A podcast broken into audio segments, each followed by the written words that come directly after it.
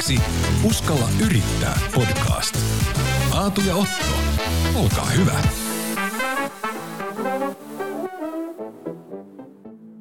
Moikka, mä oon Aatu ja vieressäni istuu Otto ja sä tosiaan kuuntelet paraikaa Uskalla yrittää podcastia. Tervetuloa mukaan ihmeiselle matkalle työelämän ja yrittäjyyden keskikerrokseen. Tänään meillä on tulossa erittäin maukas jakso, kun turkulainen ruoanlaittaja eli kokki Kapea Aihinen saapuu studioon vieraksi. Kape on toiminut kuuluisan Savoy-ravintolan keittiömestarina, päällikkönä, mutta sen lisäksi hänellä on omat ravintolat nykyään Turussa. Me päästään kuulee, että miten Kapesta, Kapesta tuli kokki, minkälaisia töitä se on tehnyt, mutta miksi ihmeessä Kape on nykyään yrittäjä ja minkälainen hänen yrittäjätarina on ollut. Kape on jo täällä studiossa, joten eiköhän mennä.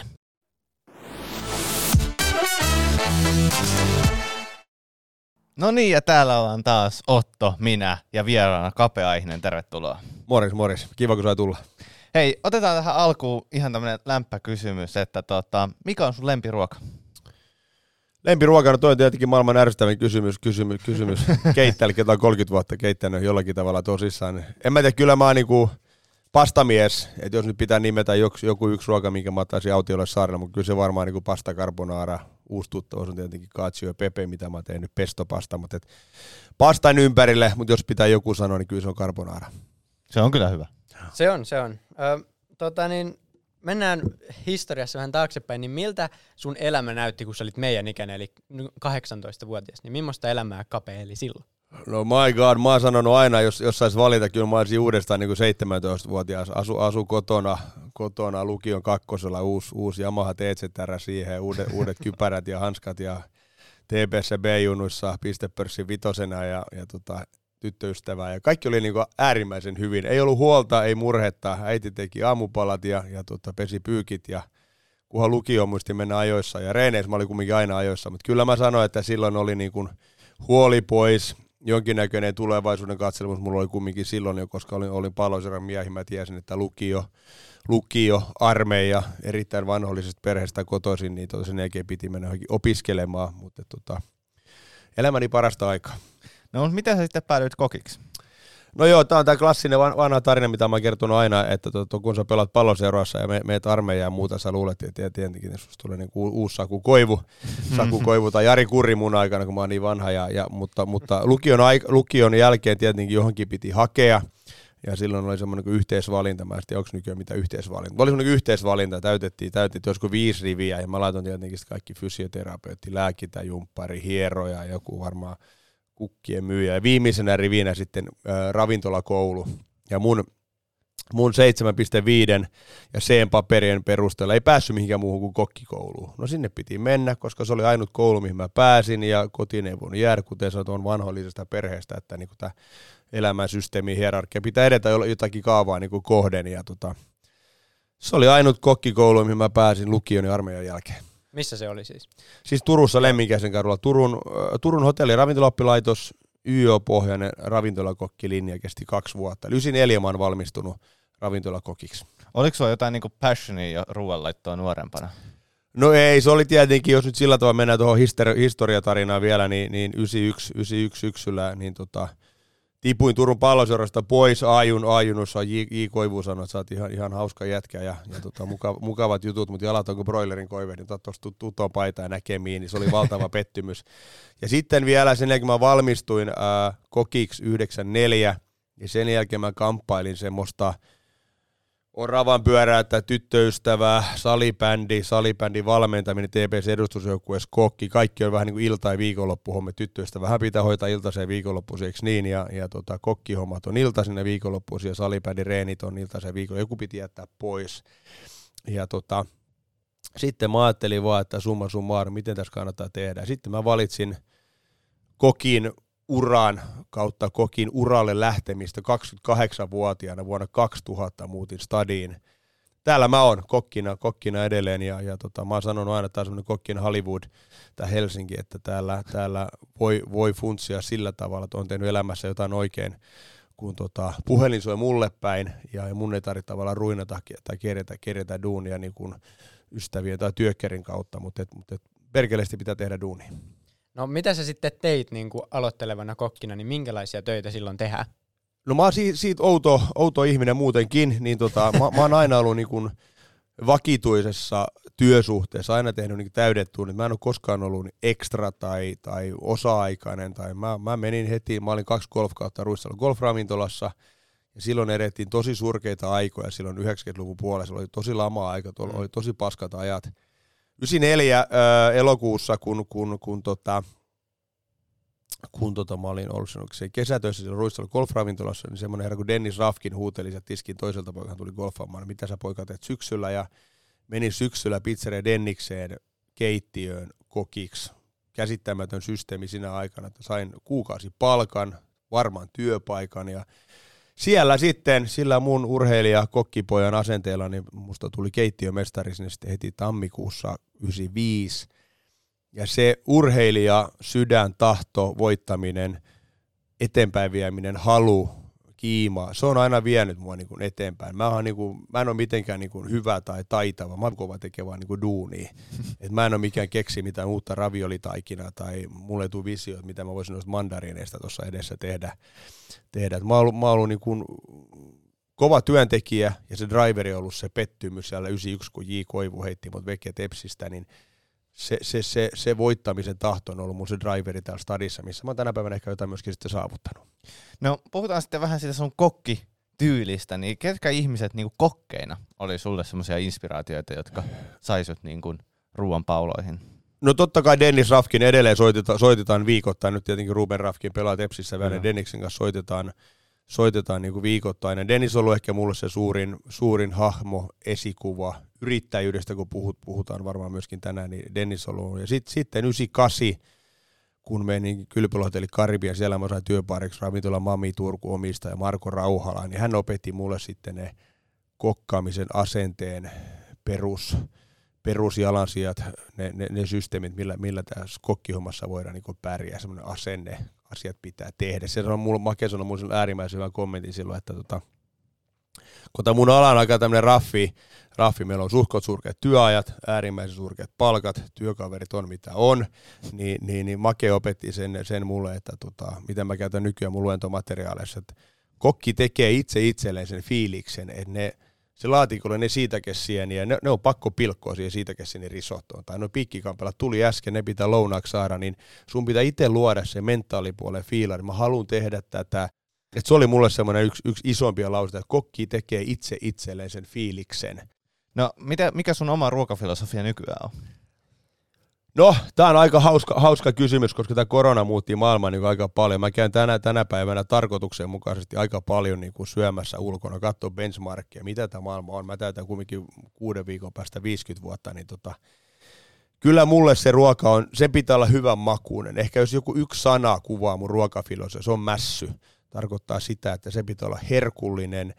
Siellä ei tarjolla mitään tomaattipulveria tai neljä eri geeliä tai kuutta eri vaahtoa. Se pitää olla hyvän makuinen ja, ja, se, ja hyvän makuinen, herkullinen ja mässy, että Jumala, tätä mä haluan ottaa uudestaan. Ja pikku semmoinen kärkikikka arvotukselle, että jos siihen tulee se korvasieni muhennos, keitityt perunat ja savulohi, niin siellä olisi joku tuollainen – kärkikikkaa mukana, että, se olisi pel- että, että sä et ole syönyt sitä lautasannosta valmiiksi, joku tulee sun naamaan, vaan siellä olisi joku juju, joku jippo, onko se korianterilla maustettu mummon onko niissä keitin perunossa joku juttu, mutta tota, mässy on se mun ruokafilosofian ainut sana. Jos lempiruoka oli carbonara, niin mun ruokafilosofia on mässy.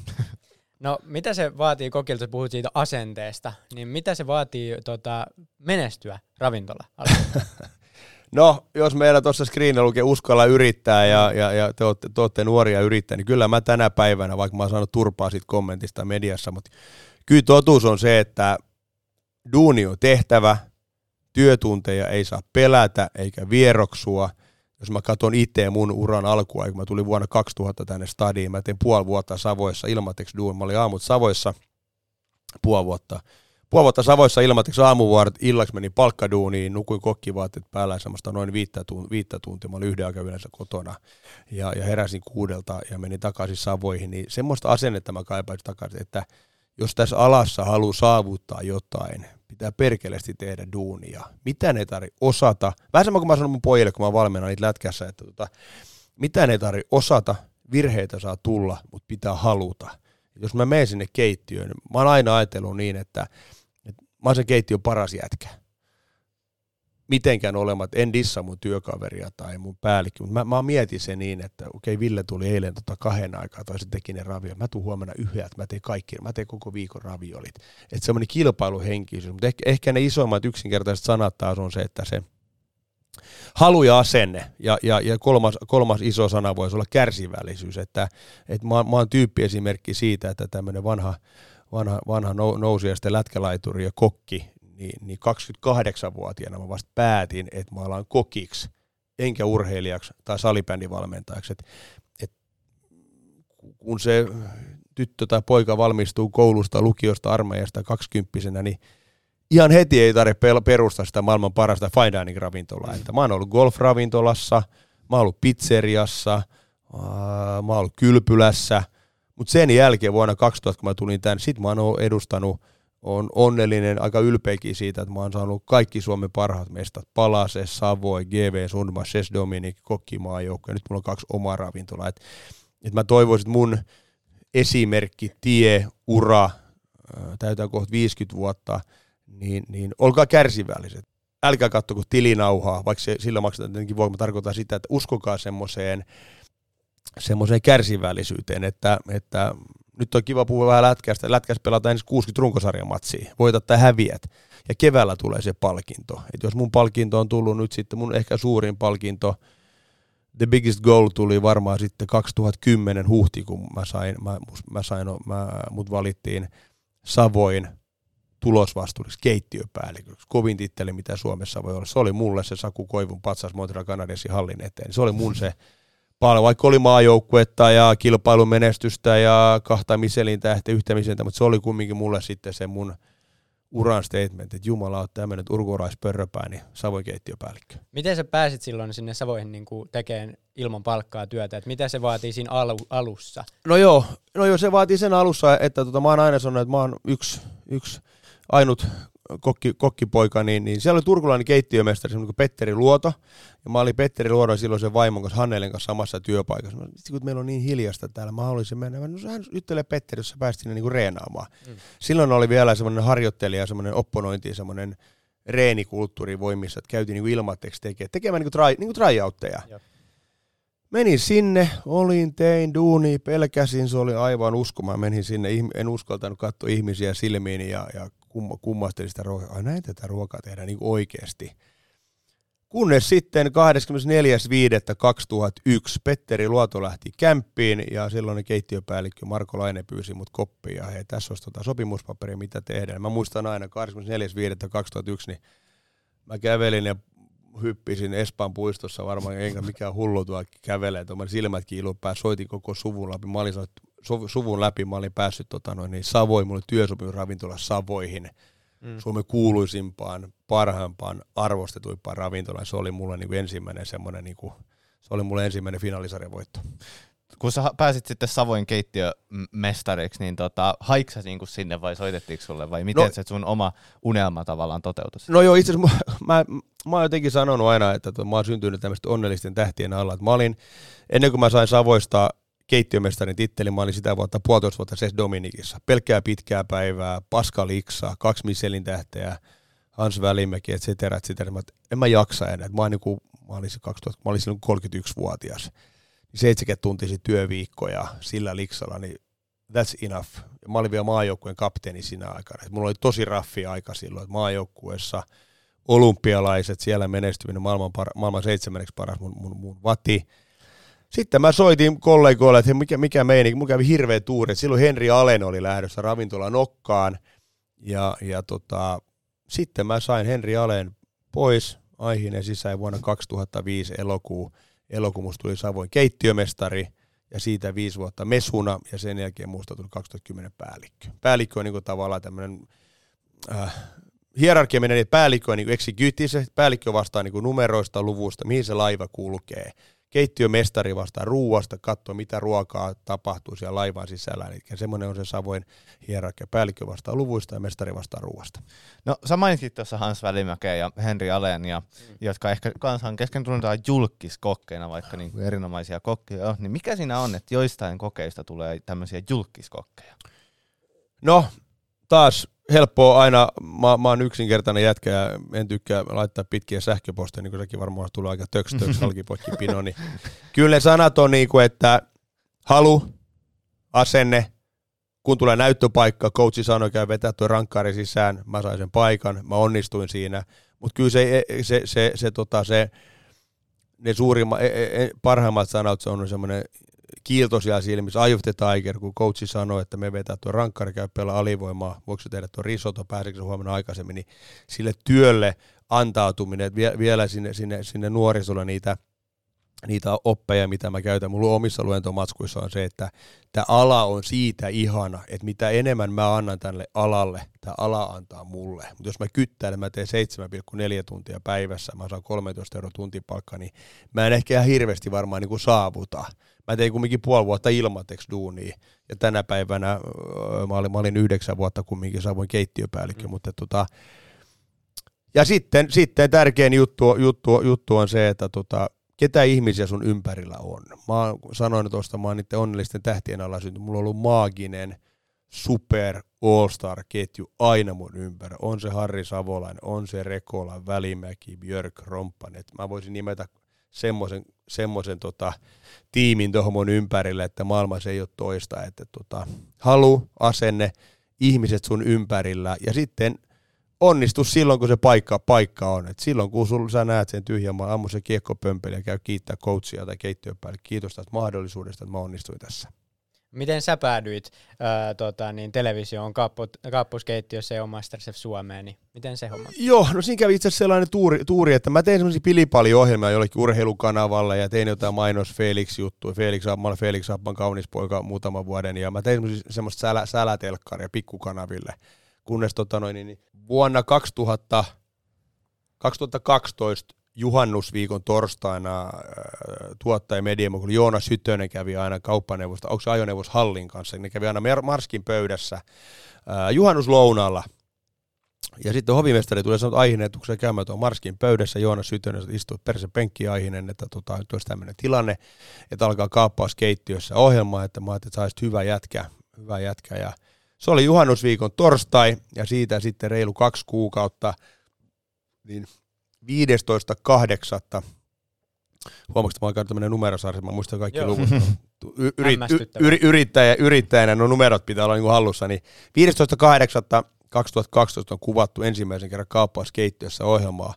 PAM, se osui ja uppos, koko kansan kape, kaappauskape, ohjelma, mikä koskettaa meitä kaikkia, on tirkistelyefektiä, noin on tommonen koti, oh my god, syöksä noin paskasti, aihinen sinne, pim pom, ovikello soi. Ja sitä me ollaan tehty nyt kymmenen vuotta. Ja, ja se otsikko menee niin, että, tai, tai lyhyt vastaus tuohon sun kysymykseen on se, että sit kun sä saat oman ohjelman Maikkarin prime timeen, niin sit se on kumminkin semmoinen se niin sanottu live, se ensi, ensi katselukerta on semmoista 400 000, 500 000 ihmistä. Sitten se on menua. Mm. menua. Että ohjelma oli kumminkin niin, niin kaikkia koskettava. No sieltä sitten alkaa tulla näitä, että Maikkarin kasvo, Masterchef, illallinen äidille, kokkisotaa, katastrofikokkia, että, että on myöskin äärimmäisen kiitollinen ollut viimeiset vuodet tota, Maikkarille, että ne on työllistänyt mua ja on, on iso osa, osa, osa mun tota liikevaihtoa on tota, TV-tuotanto, mutta, et, mutta et, ehkä se mun juttu on kumminkin se, että mä oon, mä oon saanut olla aina oma itseni. Kaappaus Kape on kumminkin, mä oon siellä perheen parissa kaksi, kolme päivää, kaksi yötä. Mä oon aika monta matikaläksyä ja leikopalikkaa tehnyt, tehnyt perheen lasten kanssa, juonut kaffetta takapihalla tai muuta. Että, että se ohjelma, ohjelman salaisuus ja mun salaisuus on se, että on aito, on rehellinen, on luonnollinen – on läsnä ja pam, mulla on tehty ohjelma kymmenen vuotta. Onko se koskaan kärsinyt jotenkin siitä, tavallaan kun mua kiinnostaa se, että jos olet niinku huippuarvostettu kokki, joka tekee uskomatonta ruokaa, mutta samalla saat telkkarissa tekemässä viihdeohjelmaa, niin onko se, onko se kärsinyt jotenkin tästä niinku kahden maailman välisestä sekoituksesta, että sua ei ehkä otettaisiin niin enää vakavasti kokkipiireissä, koska sä oot telkkarissa. Onko siinä mitään tällaista? No en mä ikinä kokenut sitä. Mä oon koittanut olla kumminkin läsnä aina ja, ja mun mielestä niin tämän päivän vielä avainsana, että on rehellinen, että et semmoista poppamiestä tai poppa, poppatyttöä ei ole olemassa, ketä on joka paikassa hyvä tai aina paikalla. Mä, joskus, joskus mä niinku yritinkin sitä, varmaan yksi mun avio, avioira myöskin syitä, että mä koitin olla joka paikassa koko ajan läsnä ja muuta. Että tota. Mutta ehkä se mun, mun juttu on ollut se, että mä oon ollut aina niin kuin – rehellinen mun henkilökunnalle, rehellinen mun asiakkaille ja sanoin, että tänään mä oon tuolla. Ja, mutta totta kai se, kun se alkaa, se show alkaa, niin kun, että sua, sua revitään joka paikkaa ja tulee haastattelua tai sun pitää mennä sinne, tänne, tonne. Mutta niin kauan mä oon ajatellut, että se homma toimi, kun mä ajattelen, että mä en ole julkinen ihminen, mä oon kahden fantastisen jätkän iskä. Kun oot, oot, oot, aito oma itteensä.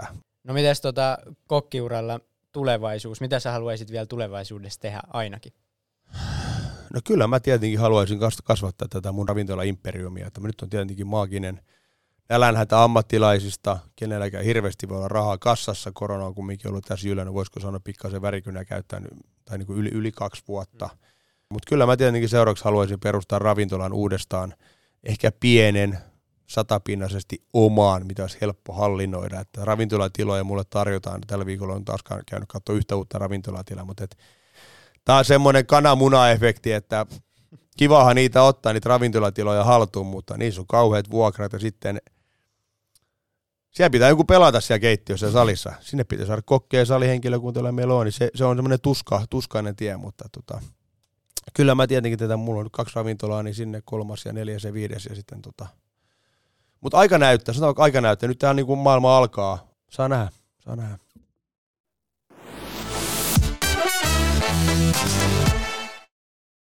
No niin, ja tervetuloa takaisin Uskalla yrittää podcastiin. Vieraana kapeaihinen, tervetuloa vielä. Morjes, morjes. Autellaan nyt siitä sitten, nyt me ollaan puhuttu vähän sun kokinurasta, niin mennään nyt vähän niin kuin yrittäjyyteen ja, ja ravintoloihin ja niiden perustamiseen. Niin aloita nyt sillä, että minkälainen ala yrittäjän näkökulmasta sun mielestä ravintola-ala on? No se on aika semmoinen, sekame, sanotaan, sanotaan vaikka semmoinen kiihottava sekametelisoppa, että, että tota, tai se tuossa alkaa, jossain vaiheessa sanoikin, että tämä ala antaa sulle niin paljon kuin sä annat sille, että että jos unohdetaan nyt hetkeksi luvut, niin kuin olette huomannut, luvut tulee tätä päästä, niin päivämäärä, 10 vuotta vanha päivämäärä 15.8.84.5.2001,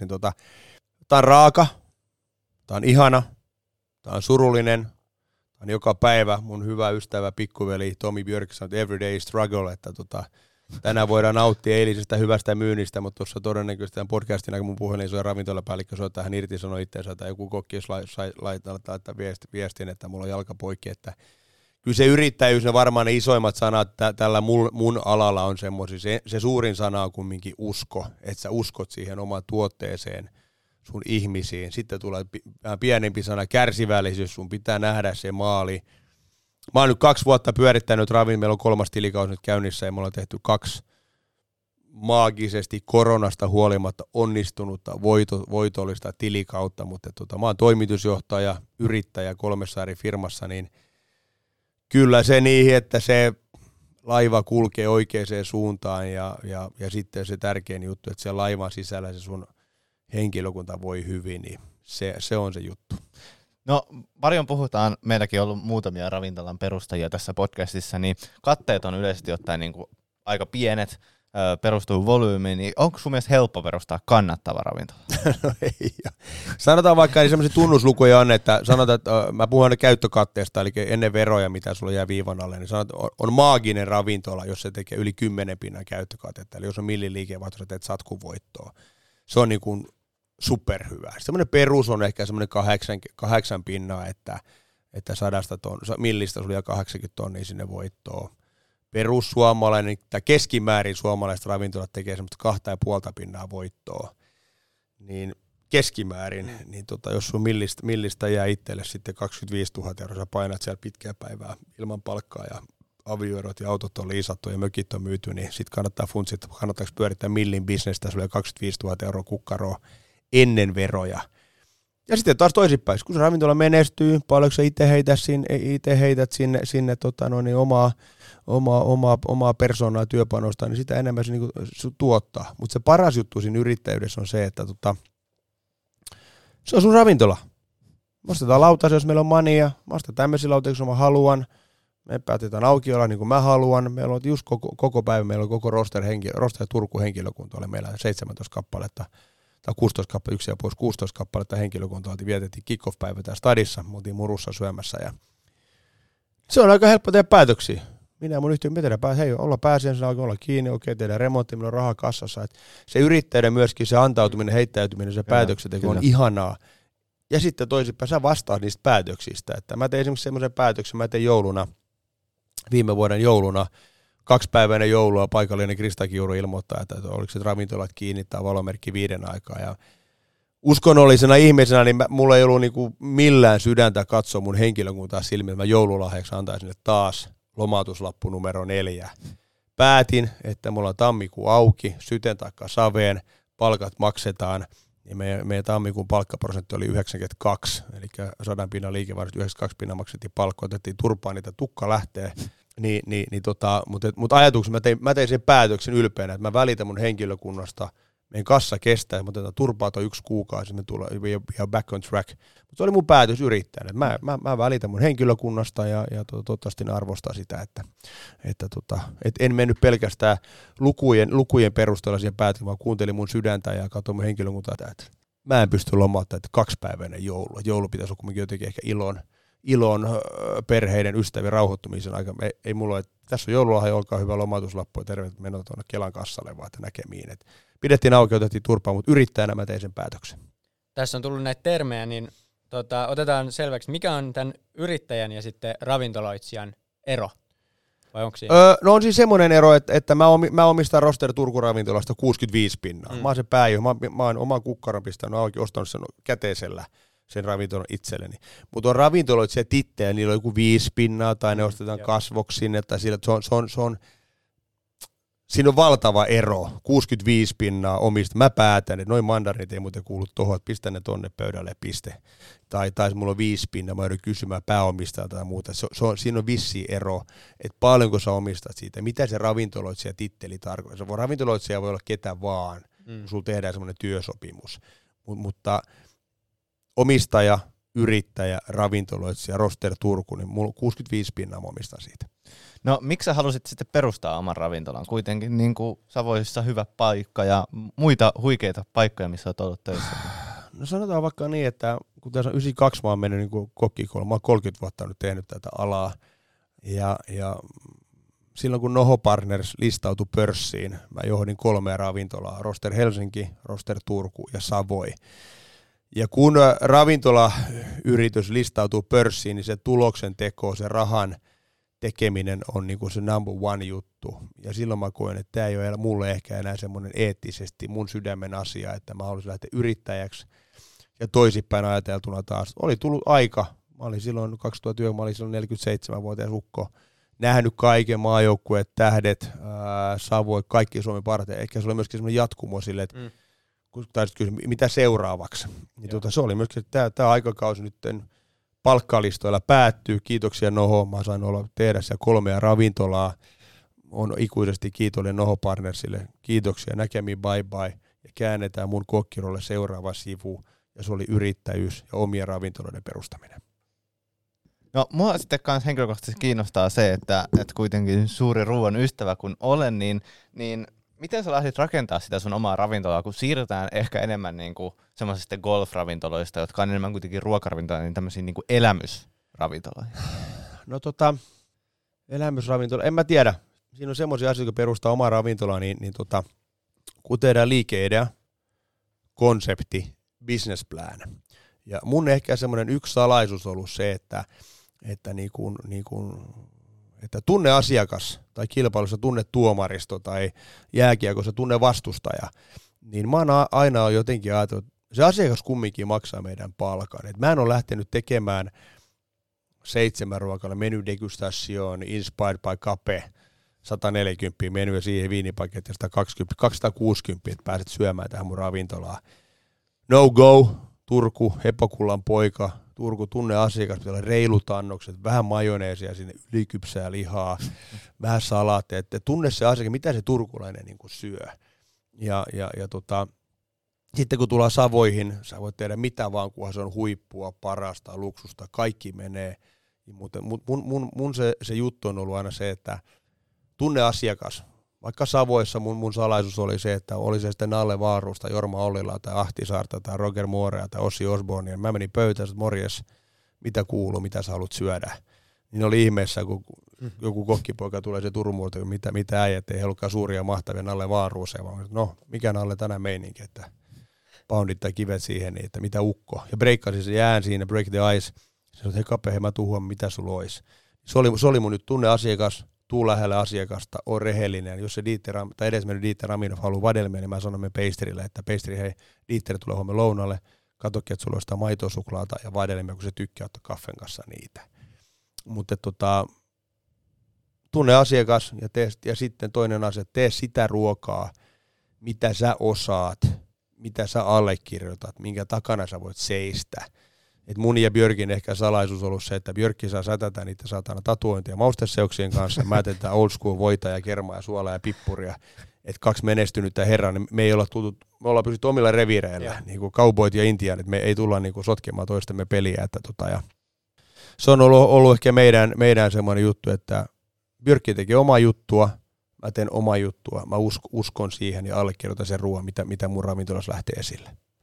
Tuleeko se onnistunut asiakaskokemus tämmöisessä niin korkean tason ravintolassa, tuleeko se just tuosta asiakkaan tuntemuksesta vai mitä muita elementtejä siihen kuuluu? No se on, se on niin kokonaan, se lähtee, jos me otetaan vaikka Savoi tai, tai mikä mm. vaan ravintola, kun se asiakas, se lähtee sitten varaustilanteesta. Se varaus, no varaukset tänä päivänä on aika helppo tehdä. Tuosta noin appi auki ja pim pim pim, kysytään alle. Sä oot tehnyt varauksen, se pitää olla vaiva. Sitten se asiakas tulee ravintolaan, tervehdi sitä, ota rotsi vekeä, saata se pöytään, hymyile, tervehdi, kontaktoi sitä, moi moi, sori mulla on vähän kiire, mä, mä tuun kohta. Ja. ja sitä kautta sitten, tänä päivänä mä sanon vielä se elämys, mä, mä voisin väittää, että ehkä semmoinen 60-40 se asiakaspalvelutilanne on tärkeämpi kuin se safka. Pääsääntöisesti Suomessa safka on aika, meillä on lämpömittarit, meillä on uunit, meillä on sirkulaattorit, meillä on Instagramia, mitä me seurata. Pääsääntöisesti safka on hyvää. Jos palvelu on paskaa, niin, niin se ei auta ruokaa miten hyvää. Asiakaspalvelutilanne, raan pihvin, pilalle menen viinin, vähän läikkyy blazerille, blazerille tota kastiketta, niin korjaa ja korvaa se asia ja tilaa se ravintolassa paikan päällä. Tee siitä asiakkaasta kuningatar tai kuningas siihen pisteeseen asti, kun se poistuu meidän ravintolasta. Se on, se on iso, se, se on paljon muuta kuin se, että sä syöt kolme ruokainen dineri roster Turku ravintolassa tai versionissa. Se on niin kuin alusta loppu varaustilanteesta siihen, kun se meidän ravintola menikin, niin moikkaa sitä moikkaa, tervetuloa uudelleen, oliko kaikki hyvin. No sä oot lukujen mies, niin kuin me ollaan tässä jo huomattu. Kyllä, kyllä. Niin sä osaat varmaan kertoa meille, että et et, mitä jos minä ja Otto tässä lähettäisiin perustaa ravintolaa, niin mitkä asiat meidän pitää hoitaa niin kuin tip-top, että se ravintola olisi kannattava? No ensimmäinen asia tietenkin on, tietenkin on se, että te päätätte, että te uskotte. No Sitten mennään niihin lukuihin, niin kyllä, kyllä kaikista isoin asia on se, mitä sä maksat vuokraa. Ja mulla, mulla on semmoinen näppi, näppi tai semmoinen nyrkkisääntö, että kun te teette businessplanin, teidän konseptin, te ennustatte sen liikevaihtoa, niin vuokra ei voi olla yli 10 pinnaa teidän liikevaihdosta, koska tänä päivänä meidän business, no, noin 40 pinnaa me maksetaan liikevaihdosta tota, ää, palkkoja. Se, jonkun se pitää tarjoilla, jonkun pitää tiskata, joku, joku kuorinen perunat ja muuta, mutta et, suurin juttu, kun sä laitat sen ensimmäinen, teillä on firma, seuraava nimi, minkä te, teillä, on, teillä on liiketila, sitten se, sit se tulee se vuokrasopimus Joo, me ollaan ennustettu, me tehdään tässä niin kuin sadan, sadan tonnin liikevaihto, toi vuokrasinta pyytää 15 tonnia kuukaudessa vuokra, se on 15 pinnaa. Kapea sanoi, että ikinä ei yli 10 pinnaa saisi maksaa vuokraa, niin no go, älä ota sitä. Tai sitten olette yötä päivä itse siellä, itse siellä duunissa, mm. mutta et kaikista ison juttu on se, kun sä laitat vuokrasopimuksen nimeen. Se on yleensä 5 plus 5, yleensä 10-vuotinen sopimus. Tänä päivänä jotkut pystyy neuvottelemaan viiden vuoden soppareita, mutta et isoin juttu on vuokrasopimus. Miten sä oot oppinut nämä numerojutut ja niin kuin yrityksen tämmöisen sen yrittäjyyspuolen? No tota, Mä en ole ikinä oppinut, mä, kuten sanoin tuossa aikaisemmin jo, että mä oon tämmöinen perseidellä puu. Mä teen muutaman virheen ekana ja teen 100 000 ravioli ennen kuin mä oon, on täydellinen ravioli. Mä en ole mikään niin kuin, mä en ole mikään niinku pellepeloton keksiä tai hoksana ja, niin jutut ek, e, niinku ekana tai itse, että mä oon kyllä niinku opetellut näitä lukuja ihan hullu. Mutta sitten ne pikkuhiljaa, kun sä mä oon, niin, mä oon nyt 12 vuotta näitä lukuja kattonut niin tosissaan kautta vastannut niitä luvuista, niin sun pitää innostua niistä luvuista. Että silloin kun mä olin niin kuin keitin rapuja Savoissa, mä innostuin rapujen keittämisestä ja kun mä tein reseptiikkaa, mä innostuin reseptin kirjoittamista. Tänä päivänä mä oon äh, kolmessa yrityksessä niin toimitusjohtaja. Mun on pakko innostua luvuista. Mun pitää tietää ne luvut, mitä me tehdään, paljonko meillä euroja tehdään remonttiin, mitä me pihvi pitää maksaa. Että tota, ne pitää niinku opetella. Sitten sit kun sä opit ne, ne tulee tuonne takaraivoon, niin mä pystyn nyt jo silmät kiinni näkemään suurin piirtein, missä kohtaa meidän huhtikuu tänä päivänä menee roster Turku että miten meidän huhtikuu tulee noin, että noin päät. Mun pitää olla jokinnäköinen sellainen tuntuma koko että miten, miten tämä systeemi niin etenee. Mutta pitää olla in, sitä intohimoa, asennetta. Mitä ne tarvitsee osata, virheitä saa tulla, mutta pitää olla kova asenne ja haluta näitä juttuja. Vielä tähän loppuun, niin miten sä haluaisit, että jokainen muistaa tästä jaksosta? No kyllä mä toivoisin, että mun, mun äänestä kumpuisi semmoinen intohimo, kun mä saan, saan tulla puhua yrittäjyydestä ja ruoasta, semmoinen intohimo. Mä toivoisin, että mä pystyisin viestittämään mun omalla persoonalla semmoista asennetahto, intohimo, kärsivällisyys. 22-vuotiaana sun ei tarvitse tienata vielä 200 000 euroa kokkia, kokkina. Et jos mä nyt tuossa 40 jälkeen rupesin tienaamaan niin kuin kakkosella alkavia euromäärä vuositasalla, mutta, et, mutta kuten sanoin, pitää rakastaa, pitää olla intohimoinen, pitää haluta, niin ne on ehkä mun sanonut, haluaa sen intohimo ja palava liekki sen sydämeen, niin kaikki onnistuu missä vaan. No niin Aatu, mitä sä oot oppinut tässä jaksossa? No kyllä mä opin kapelta sen, että tunne asiakkaas. Et meillä on ollut niinku Siva Parlari ja Wönerin tarinaa ja muuta, ja monessa on ollut just se, niinku, että tunne asiakkaas, mutta on se sitten niinku palvelubisnestä, ruoan, niinku ravintolabisnestä tai joku tuote, niin sun täytyy tietää se sun asiakkaat, mitä ne haluaa ja tuoda deliveraa se just heille. No Rantase Otto, mitä sä oot oppinut? Mä opin se, mitä Kape sanoi sieltä keittiöstä, että se hyvä fiilis, se tehdään itse. Se kokki tekee sen oman kuplansa, jossa on hyvä fiilis. Ja mun mielestä se voi laajentaa yrittäjyytenkin, että jos pitää niitä numeroita pyöritellä ja vaikka se ihan nappaa, niin siihen pitää luoda se hyvä fiilis ja drivata läpi. Ja tämä jakso lopetetaan hyvän fiilikseen innostuksen aiheiden kanssa. Loppukevennyksenä Aatu, mistä sä oot innostunut viime aikoina? Uh, suurella ruoan ystävänä on nyt tässä kevään myötä löytynyt erilaiset pestot. Ja mä oon tehnyt, isäni ja minä olen tehty niinku hernepestoa, pistaasipestoa ja sitten myös niinku laajemmin tämmöisestä italialaista crostiinileivistä, vähän antipasto, niin miten hyvin voi tämmöisiä pestoja yhdistellä, niitä voi vaikka siian päälle heittää vähän pestoa, niiden monipuolisuus, erinomaisen raikas, hyvä ja todella niinku erinomaisia pestoja. Pestoista Joo, no mä oon innostunut, kiitos jo kysymästä, niin tota, ää, kans etäisesti ruokaan liittyvä niin Rescue-appi, eli sovellus. Tota, vaikka, niin siellä oli se eilisen tavallaan ruokia, ravintolat pistää ulos sitten vähän halvemmalla hinnalla ja niitä pystyy sitten noutaa. Ja on muutaman kerran, kun kodin lähellä on muutama hyvä paikka, niin hakenut sitten, jos, on, jos haluaa vähän syödä jotain hyvää, mutta haluaa pistää vähän vähemmän rahaa siihen. Ja ruokahävikin minimointi. No se tulee siinä bonuksena. Kyllä. Kyllä. Mistä Skape? Kyllä mä oon tietenkin innostunut siitä, että, että, että tota, saa tehdä edelleen koronan jälkeen. Mun firmat on kaikki elinvoimaisia pystyssä, meillä on rahaa kassassa ja nyt, nyt pitäisi jostain löytyä tänä päivänä se kumminkin. Siinä on aika rajut ajat ollut yrittäjällä niin kuin varmaan ympäri maailmaa, niin, niin tota, nyt pitäisi kaivaa se, se Eye of the Tiger sieltä ja mennä tuota kevää, kevättä ja kevättä kohden. Ja samalla mulla on vatsan puolella semmoinen pieni innostuminen, nyt tehdä elämämme paras kevät. Kyllä mä oon niin kuin aina lähtenyt, lähtenyt niin kuin voittamaan näitä pelejä. Mulla tulee paljon nyt soittoja sähkön hinnasta, bensaan hinnasta, mitä mä aion tehdä. Mä en mä aion mitään muuta tehdä kuin elää täysillä ja nauttia joka päivästä. Että kyllä mä niin kuin, yksi mun elämän kaikille, että kyllä mä haluan innostua joka päivästä. Että kun mä menen nukkumaan illalla mä oon ylpeä, mä annan kaikkeni tähän päivään, mä oon ihan puhki. Öö, nyt mä nukuun, nukuuks mä seitsemän tuntia, kahdeksan tuntia, yhdeksän tuntia, mutta huomenna mä oon vielä parempi. Onnistuma tai en mä onnistu, mä haluan innostua joka päivä, koska tämä mun ala taisi sanokin tuossa, että ala antaa mulle niin paljon kuin mä annan sille. Kyllä mä haluan niin innostua joka päivä, koska tässä mun alassa se innostuminen, halu on se numero yksi juttu. Kiitos Kape, että pääsit paikalle meidän kiitos. podiin ja kiitos Otolle. Kiitos Aatulle. Ja kuullaan ensi viikolla. Moikka. Moikka. Yes, moikka. Kiitos kun kuuntelit jakson. Ja hei, koko keskustelu löytyy myös YouTubesta. Tätä podcastia tuottaa Nuori Yrittäjyys ry, joka löytyy kaikista someista at nuori yrittäjyys. Ensi viikkoon.